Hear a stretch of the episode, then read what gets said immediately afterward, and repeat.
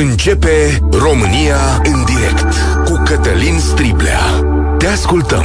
Tu ești vocea care contează.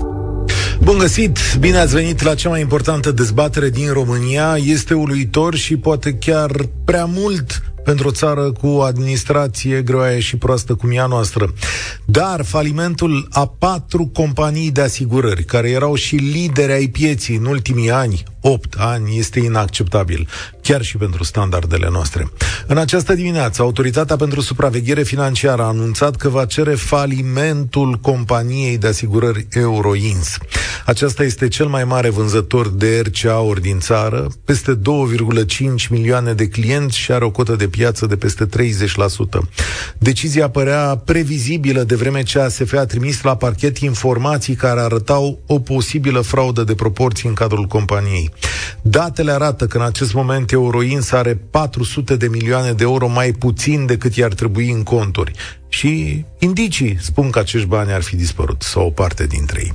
Fac o paranteză aici. Primii care au scris în spațiul public despre fraudele de la Euroins au fost jurnaliștii de la Libertatea, echipa lui Cătălin Tolontan. Asta trebuie să ne mai spună ceva și despre presa de la noi care încă lucrează în interes public. Dincolo de asta, datele arată că Euroin s-a operat în România la limită în toți acești ani și că practicile sale nu erau dintre cele mai bune. Umplerea pieței de asigurări ieftine nu era cea mai sustenabilă idee de afaceri decât dacă vrei să dai o țeapă, probabil, sau știi că vrei să ajungi să nu plătești. Partea mai proastă pentru noi este că, de fapt, acest lucru este permis de modul în care funcționează administrația. Căci aici fie este vorba de incompetență, fie de un cadru legal care lasă lucrurile foarte legere. Cum vă puteți explica altfel că în ultimii ani asistăm la atâtea falimente ale unor companii care au fost și lideri de piață? Astra, Carpatica, City Insurance și acum Euroins. Euroins, sigur, neagă informațiile și spune că va contesta în justiție suspendarea sa și, mă rog, încercarea de a fi trecută în faliment, că de fapt este vorba de o preluare ostilă și irresponsabilă din partea ASF. Dar totuși, cum poate România să aibă un cadru legal care să găzduiască așa ceva? Pagubele, aparent, vor fi plătite de către stat din fondul de garantare, doar că nu este chiar așa. Fondul de garantare are bani tot din asigurările noastre. Adică o parte din ce plătiți pe poliță este dus în acest fond. Doar că el trebuie să plătească încă trei falimente în momentul acesta. Pot să-l duc, poate să-l ducă și pe al patrulea? Cum se face că, tot, că toți oamenii de bun simț din țara asta trebuie să plătească ceva ce statul a îngăduit am buni? Și care e garanția că nu o să mai repete? Sau asta trebuie să se întâmple la fiecare doi ani? 0372069599 îl repet, 0372 069599 cum vă afectează falimentul acestei companii, ce experiențe ați avut în trecut cu ea sau cu altele care au dat faliment. Le-am spus lista Astra, Carpatica, City Insurance. Cum vă explicați că avem patru falimente în 8 ani? Ce schemă o fi asta? Și da, trebuie să vorbim și despre asta, oameni buni. E nevoie de o schimbare majoră în acest sistem, dar care? Și aici aștept explicațiile voastre. Voi întotdeauna știți mai bine decât mine ce ar trebui făcut ca lucrurile astea să nu se mai repete. Pentru că una dintre consecințe, și vom vorbi imediat, este faptul că se vor scumpi din nou polițele foarte, foarte tare. 0372069599 Cred că l-am prins pe domnul Valentin Ionescu, știu că e Paul pe fir, îl așteptăm. Domnul Valentin Ionescu este directorul general al sectorului de asigurări din ASF. Bună ziua, domnule Ionescu! Da, bună ziua! Domnule Ionescu, ce se întâmplă în momentul ăsta? Ce înseamnă suspendarea acestei companii? Ce nu mai poate să facă, ca să știe toți ascultătorii noștri? Societății s-a ridicat autorizația, nu mai poate să subscrie poliție de asigurare din acest moment. Uh, fondul de garantare va fi administrator interimar, are la dispoziție 60 de zile să predea toate dosarele de daună pe care societatea le avea în sol, uh, tot către fondul de garantare, pentru a fi analizate și plătite conform legii. Dacă eu astăzi sau unul dintre noi are un accident cu o mașină care are o poliță Euroins, ce face? Unde se duce? Se duce ca și până acum către companie, uh, toate cererile vor fi primite și prelucrate de către FGA, iar după 60 de zile toate cererile vor merge direct la românii care vor avea accidente după aceste 60 de zile, în cazul în care nu denunță polița de asigurare, deci există și această opțiune, pentru a fi în siguranță, uh, se poate denunța polița de asigurare și își primesc uh, prima rămasă din poliță prorata tot de la fondul de garantare atunci când vor începe plățile după aceste 60 de zile. Deci, dacă vrei să o denunți, te duci la fondul de garantare, nu la Euroins, ca să... În momentul de față se pot duce și către Euroins, că intră fondul de garantare, intră ca administrator interimar și poate prelua aceste cereri. Dacă ești servis și ai de încasa bani de la Euroins zilele astea, prin sistemul de plăți obișnuit, ce faci? Se, se depune dosarul de daună, așa cum se făcea și înainte, la societate și respectiv la fondul de garantare. După aceste 60 de zile se va depune numai la fondul de garantare. Ok. Bun. Acum, sunt mulți bani la mijloc, 400 de milioane de euro, zice comunicatul dumneavoastră. Uh, Atenție, banii ăia nu au fost, uh, nu, nu e ca și cum au dispărut din conturile societății, să nu să ne înțelegem bine. Noi am făcut niște ajustări pe contractele de asigurare, pe, de pe contractele de asigurare, pentru că ele nu erau înregistrate corect în bilanțul societății. Deci societatea a înregistrase niște venituri a supraestimat veniturile din reasigurare, astfel încât să aibă indicatorii de probabilitate foarte buni. Deci banii nu au existat în sensul că au dispărut din conturile societății. Deci ei nu au existat, de fapt.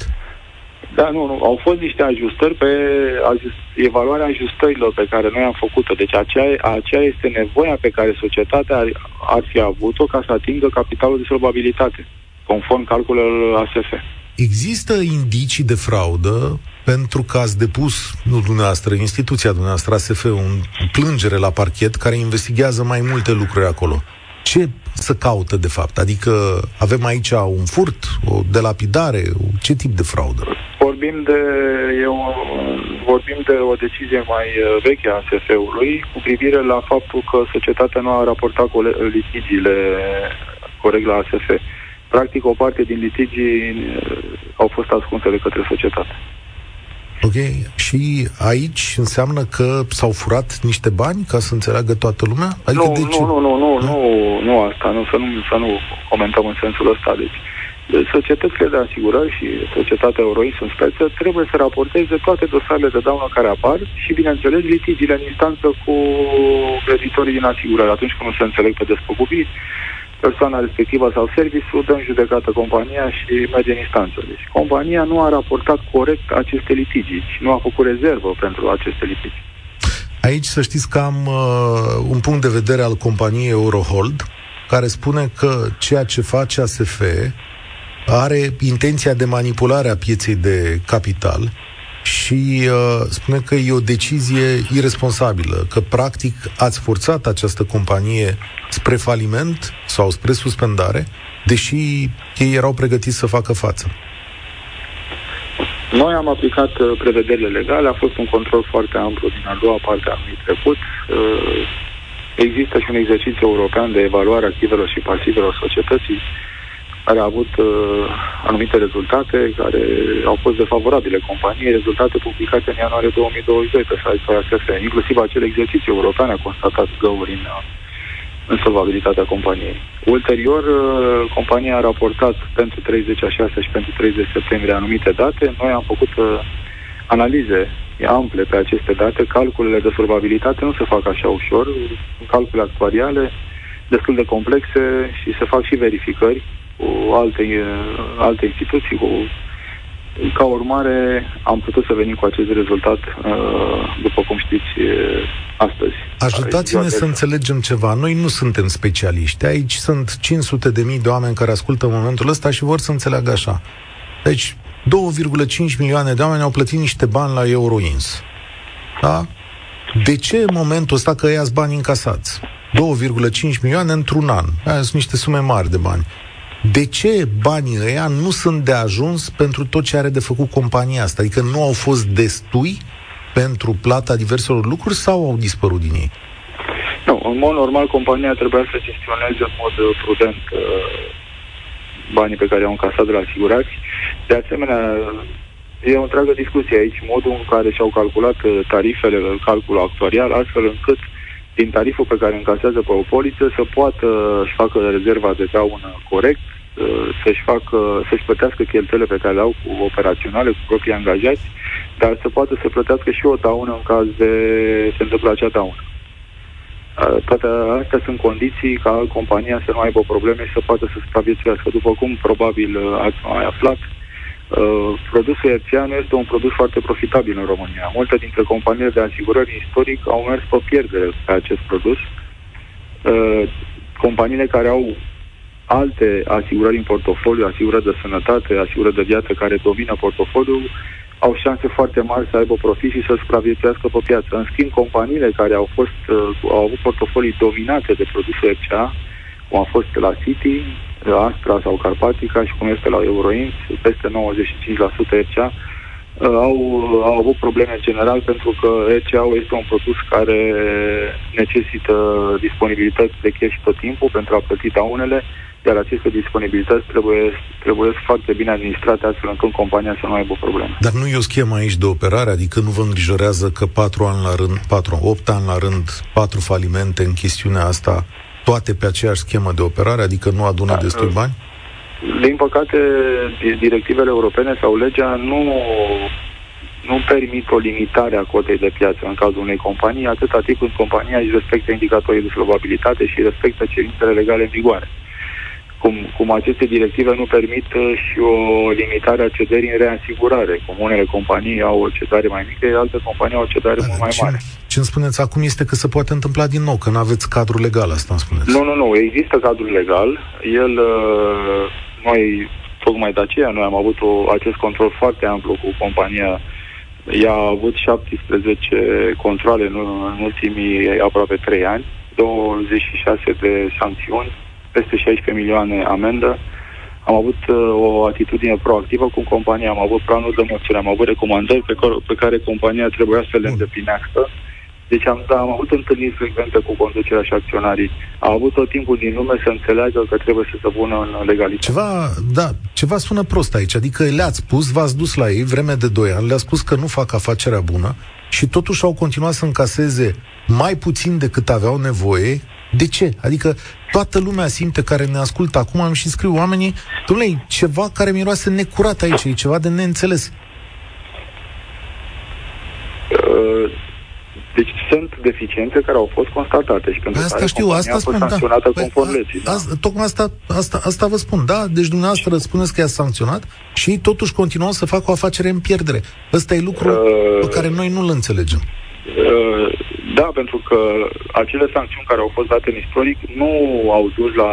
nu au fost atât de grave cum a fost ultima sancțiune, dar cumulată a toată această istorie și cu faptul că în ultima perioadă uh, compania a avut uh, aceste ajustări pe solvabilitate din ce în ce mai mari din partea autorității au dus la această decizie. Deci ele, nu, ele s-au întâmplat într-un istoric. Toate ok, bun, îți de, de acord. Dar acum eu vă întreb așa, omenește pentru toți cei care ne ascultă. Bă, nu miroase a fraudă aici, adică e posibil, uite, reformulez, e posibil să se fi strâns bani din piață și să fi dispărut pe diverse canale, astfel încât cineva să acumuleze... Noi avem, uh, noi, printre, printre propuneri pe care le-am avut odată cu ridicarea autorizației, este și trimiterea to- întregii documentații la Ministerul Public, deci pentru a fi făcut o analiză penală pe această situație. Adică aveți o suspiciune aici? Da, dar noi nu suntem cei care decid, suspiciunea există și propunerea a fost să trimitem uh, documentele la Ministerul Public. Mulțumesc tare mult. Valentin, zi bună, la revedere. Valentin Ionescu este directorul general al Direcției de Asigurări din ASF. A, rămânem la această suspiciune. Ați înțeles, mă întorc la telefon. Sper că mai e Paul acolo, sper că e Mihai, da? Din momentul ăsta 0372069599.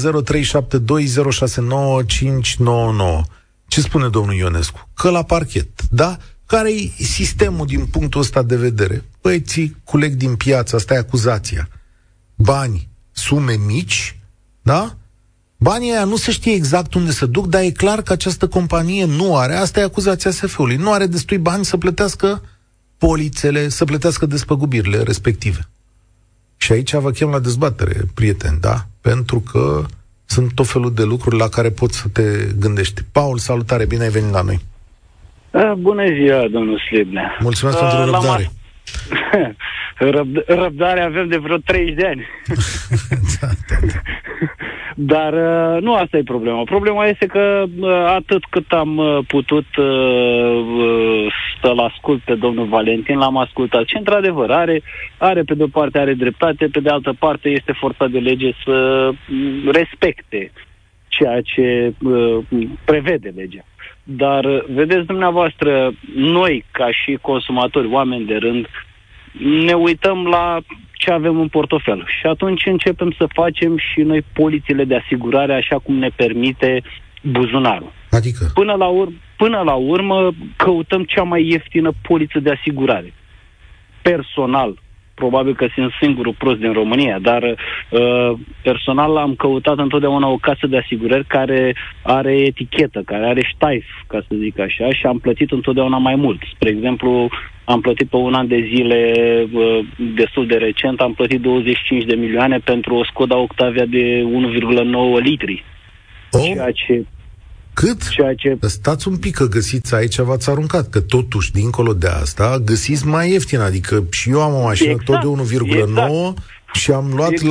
la 1300 de lei. V-am, adică... v-am, auzit, v-am auzit în emisiunile anterioare din da. greșeală. Accidental da. am fost în mașină și am dat drumul la radio și v-am ascultat. Nu mai ziceți Dar, asta, uh, ziceți că ne ascultați de obicei, așa să zice.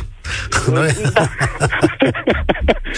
da. Uh, ideea este că am strâmbat din nas, dar dat fiind faptul că am istorie cu acea casă de asigurări, uh, am zis ok, hai să o achit, am achitat-o, dar uh, credeți-mă pe cuvânt, uh, la anul s-ar putea să caut uh, cea mai ieftină posibilă asigurare din România.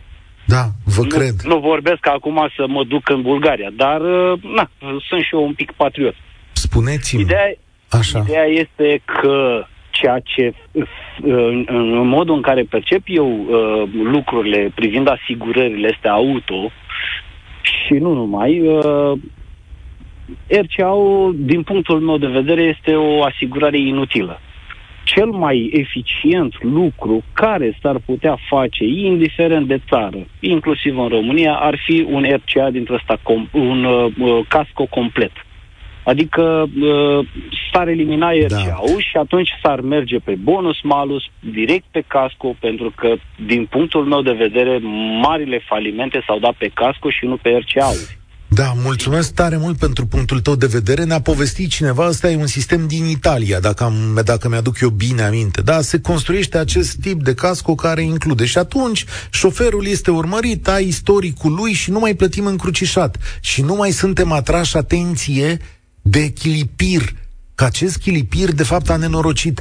Pentru că dacă vă uitați la procedură, avem Euroins, avem City, nu mai țin minte în cazul Astra dacă a fost și la fel, dar City și Euroins au avut aceeași procedură. Cele mai ieftine polițe de pe piață, după care veneau amenziile, după care li se spunea, cum a fost și în cazul Euroins, vreme de 2 ani, bă, vedeți că nu-i bine ce faceți, dar ei continuau să ia cash din piață. Este cea mai mare resursă de cash. Sunt milioane de oameni care vin în fiecare lună cu banii acolo și nu puțin bani, câte o mie de lei, da? Și atunci se fac resurse de cash, după care banii ăștia încep să se ducă într-o parte și într-alta. Ne scrie Costel, care a încercat să facă denunțare de poliță de la City și i s-a răspuns că nu are dreptul la recuperarea sumei solicitate. Ok, mai e cineva în situația asta? Funcționează denunțările astea de poliță? Chiar vă rog să-mi explicați.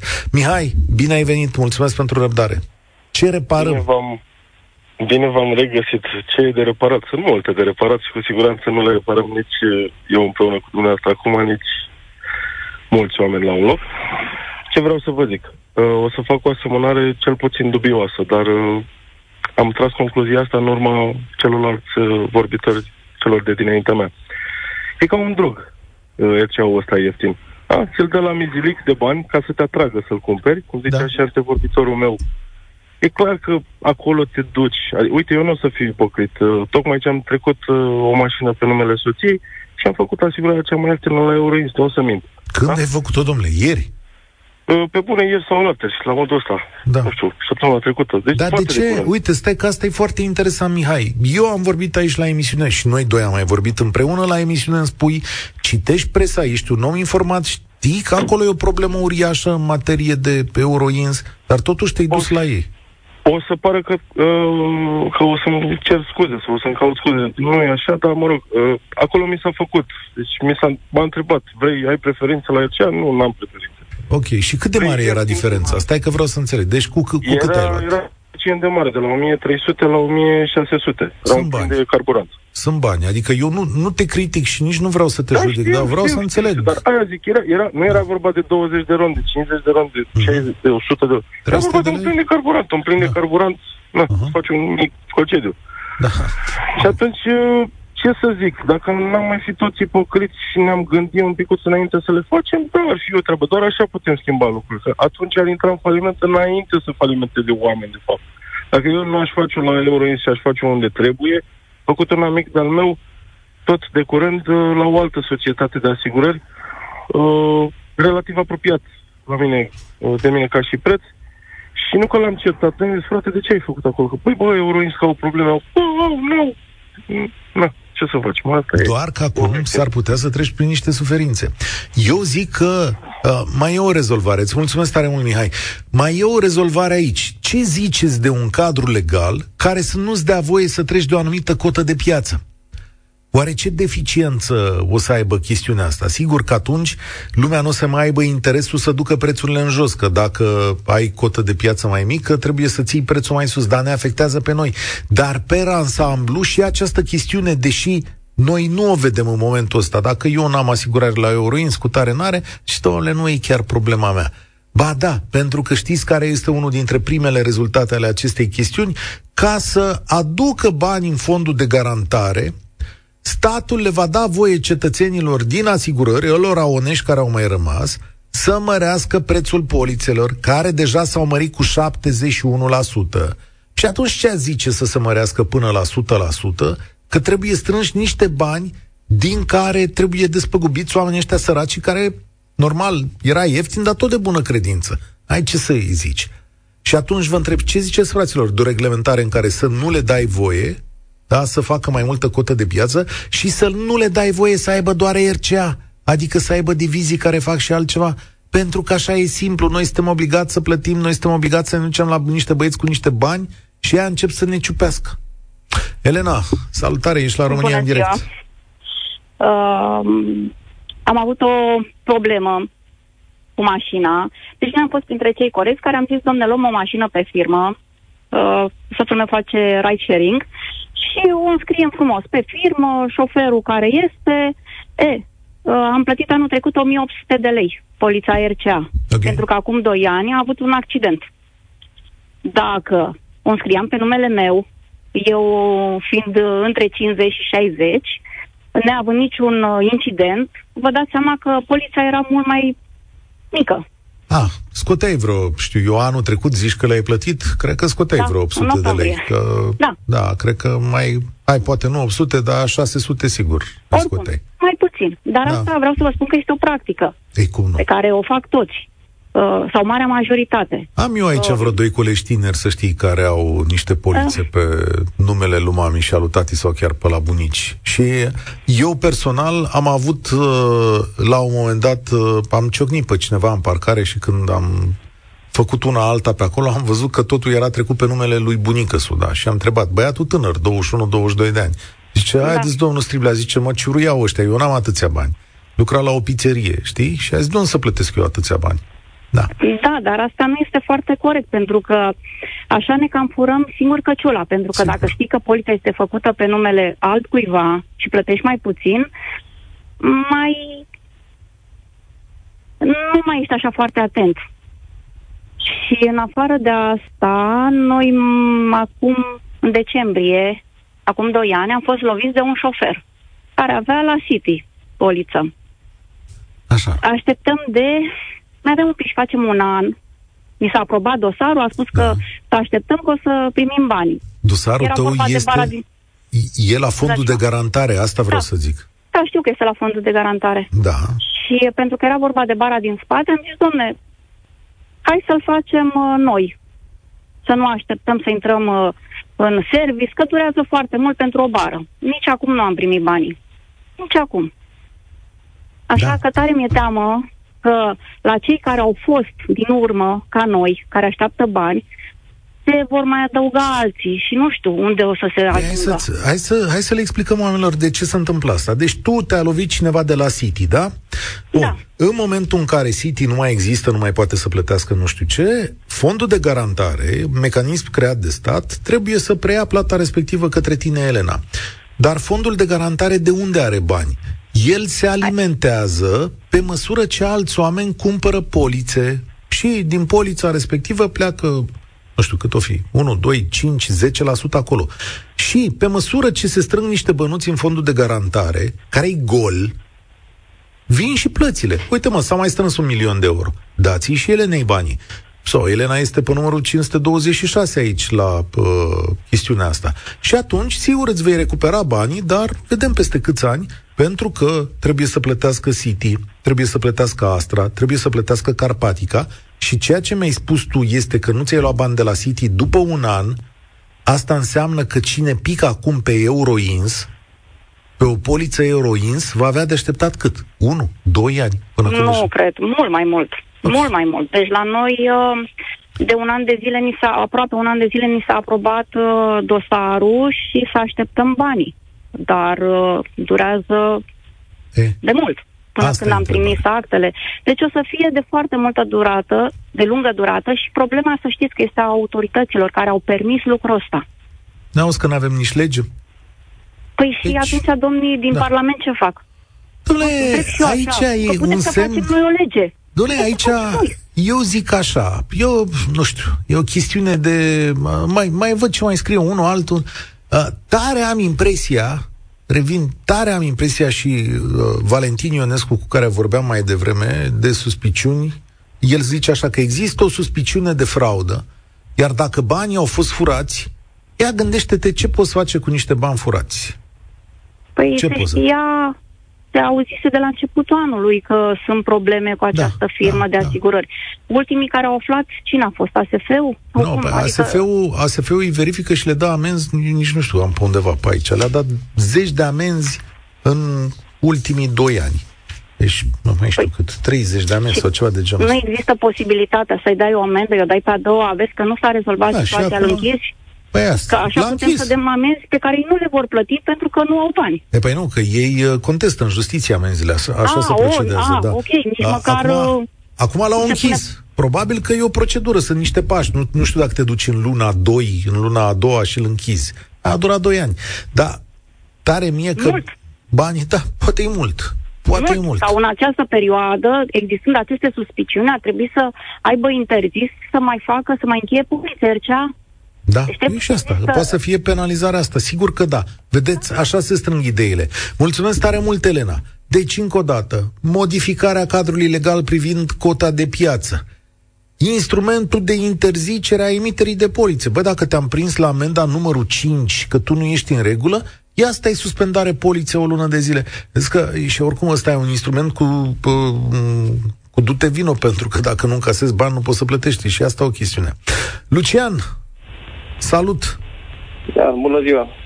Te ascult, sunt patru falimente în opt ani și pare că deocamdată nu avem soluție la chestiune. E, și o să mai fie, că au apărut încă 4-5 firme noi, nou Mm. name de astea, Da?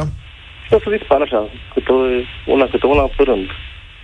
Până la urmă, cine sunt acționarii de la Pitin și Sunt uh, Niște bulgari, români? niște bulgari, niște domni din Am Bulgaria. înțeles. Agă, cred că pot să găsesc pe aici, pe undeva, cine sunt. Dar de ce e important cine sunt acționarii? De la Eurohold se numește firma Am asta. înțeles.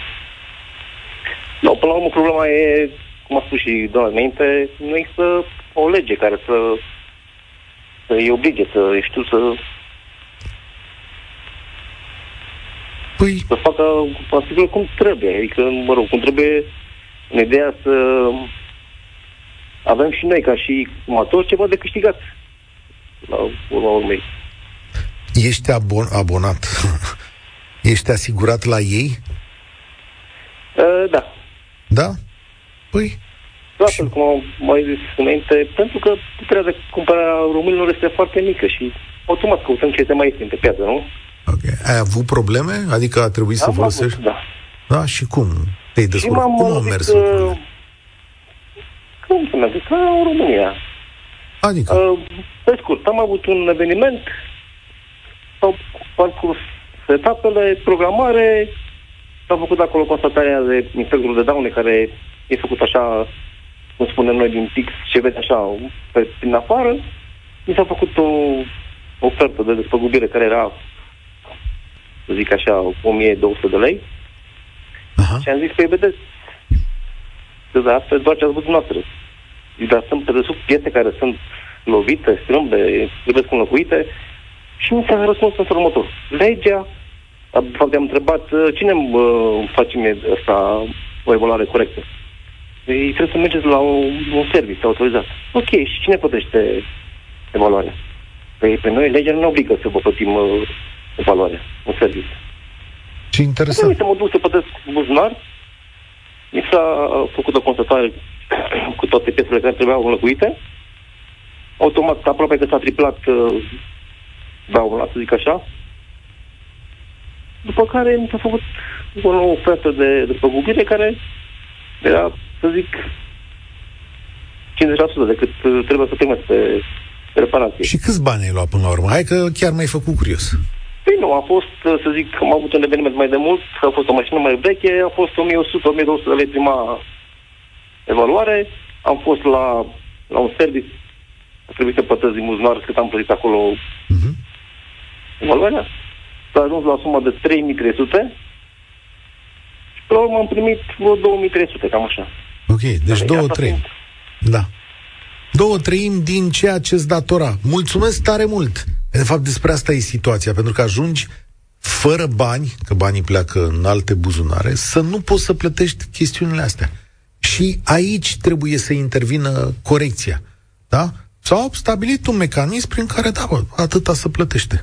Nu mai e o parte din banii ăștia. Ovidiu, salutare! Uh, Bună ziua, domnul Cătălin. Vă sun din uh, Marea Britanie. Da, la voi aveți niște polițe, deci te doare sufletul. Uh, Cât plătești într-o lună? Ia asta e un pic. Eu uh, fac ride sharing, uh, nu este o asigurare domestică Ok? și plătesc full compresiv, uh, cum se, uh, full, full casco, Așa? în care este asigurat uh, și pasagerul și mașina și eu uh, și plătesc 110 lire pe lună.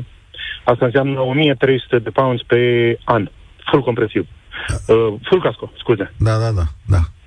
Hai, Deci- Adică asta ține ca să înțeleagă lumea, uh, ține loc și de RCA, adică ai, dacă ai schema asta, e ca și cum ai avea și Nu mai am RCA. nevoie de niciun, nu mai am nevoie Da. de niciun RCA. Asta este doar o, singură, o singură asigurare. Punctul meu de vedere legat de sistemul de asigurări din România ni se datorează datorită, ni se datorează celor care ne conduc. Am să vă spun și de ce.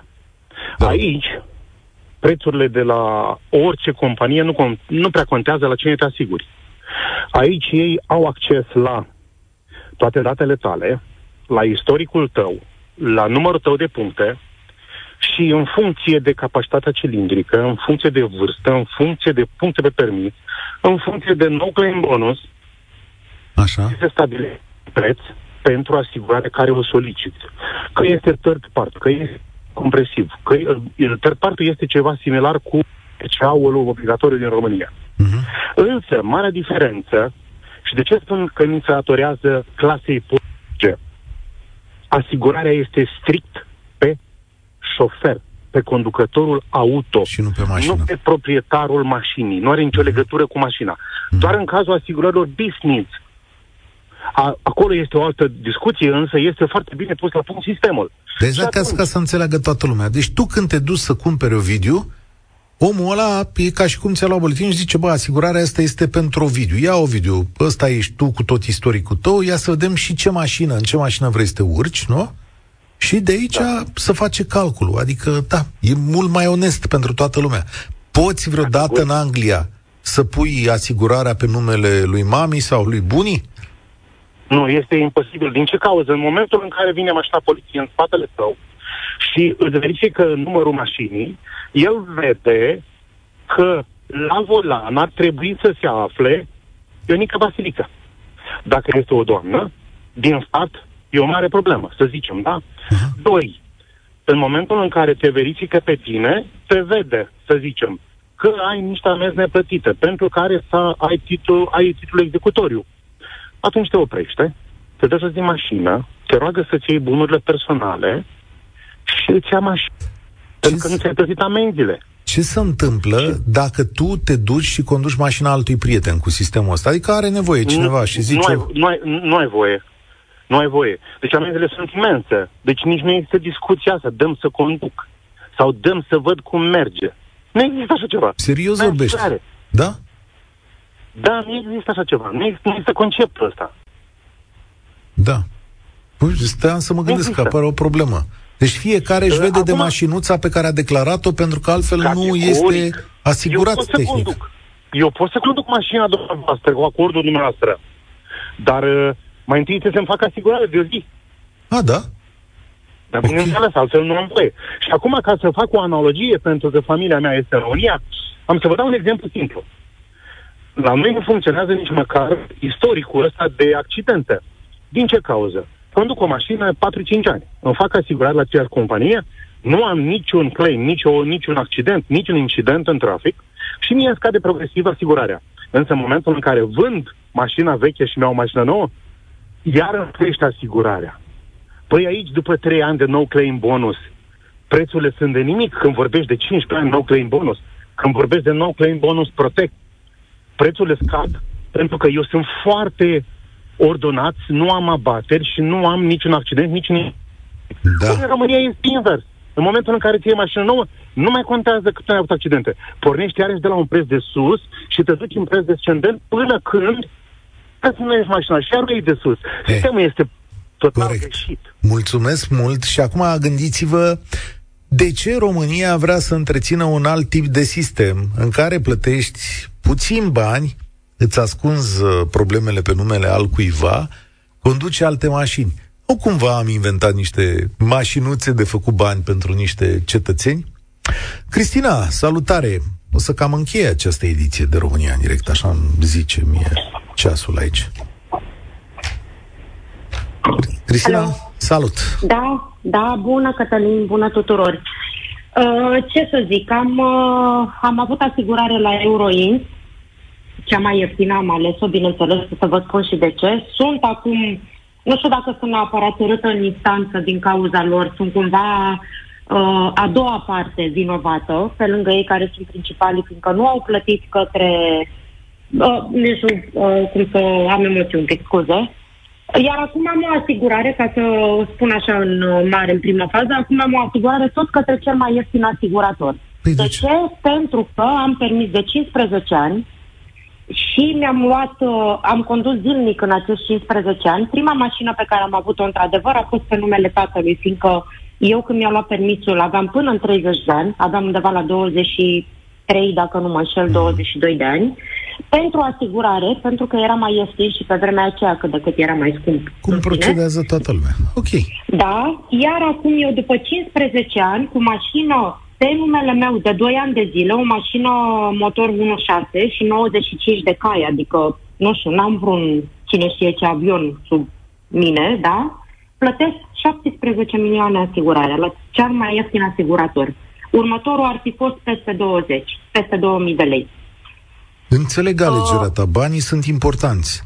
Bun, A spus acum... vorbitoare că noi ne facem asigurările și ne permitem cumva, dacă sunt ieftine, să lovim mașinile. Dar antevorbitoarea aceea să nu uite, care a dat soțul cu mașină pe rai sharing sau ceva de genul. Să nu uite că eu dacă lovesc mașina cuiva, chiar dacă am cea mai mică asigurare, și cealaltă persoană, într-adevăr, e posibil să stea prin instanță până își primește banii, dar eu îmi plătesc banii din buzunar, îmi plătesc uh, uh, mașina din buzunarul meu, dacă este vina mea. Da. Și atunci nu știu dacă facem asigurare neapărat că este cea mai ieftină. O facem Mulțumesc. așa ne permite. Mulțumesc tare mult, dar e bine să și avem grijă unii de alții, să gândim cu ceva mai multă responsabilitate, dar este evident că oamenii vor plăti întotdeauna prețul cel mai mic. Iar aici este rolul statului să intervină, pentru că, în mod clar, acest mecanism al prețului cel mai mic este cel care strică această piață. Plus, reglementări prin care să împiedici cât poți furtul de lapidarea și uh, acțiunile penale. Despre asta ar putea fi vorba, dar tare mi-e teamă că noi o să revenim la discuția asta. Stați un pic să vedeți. Încheie aici România în direct de astăzi. Sunt Cătălin Striblea, spor la treabă. Luni începe ceva extraordinar aici, la România în direct. Stați pe aproape. Participă și tu, România în direct, de luni până vineri, de la ora 13 și 15.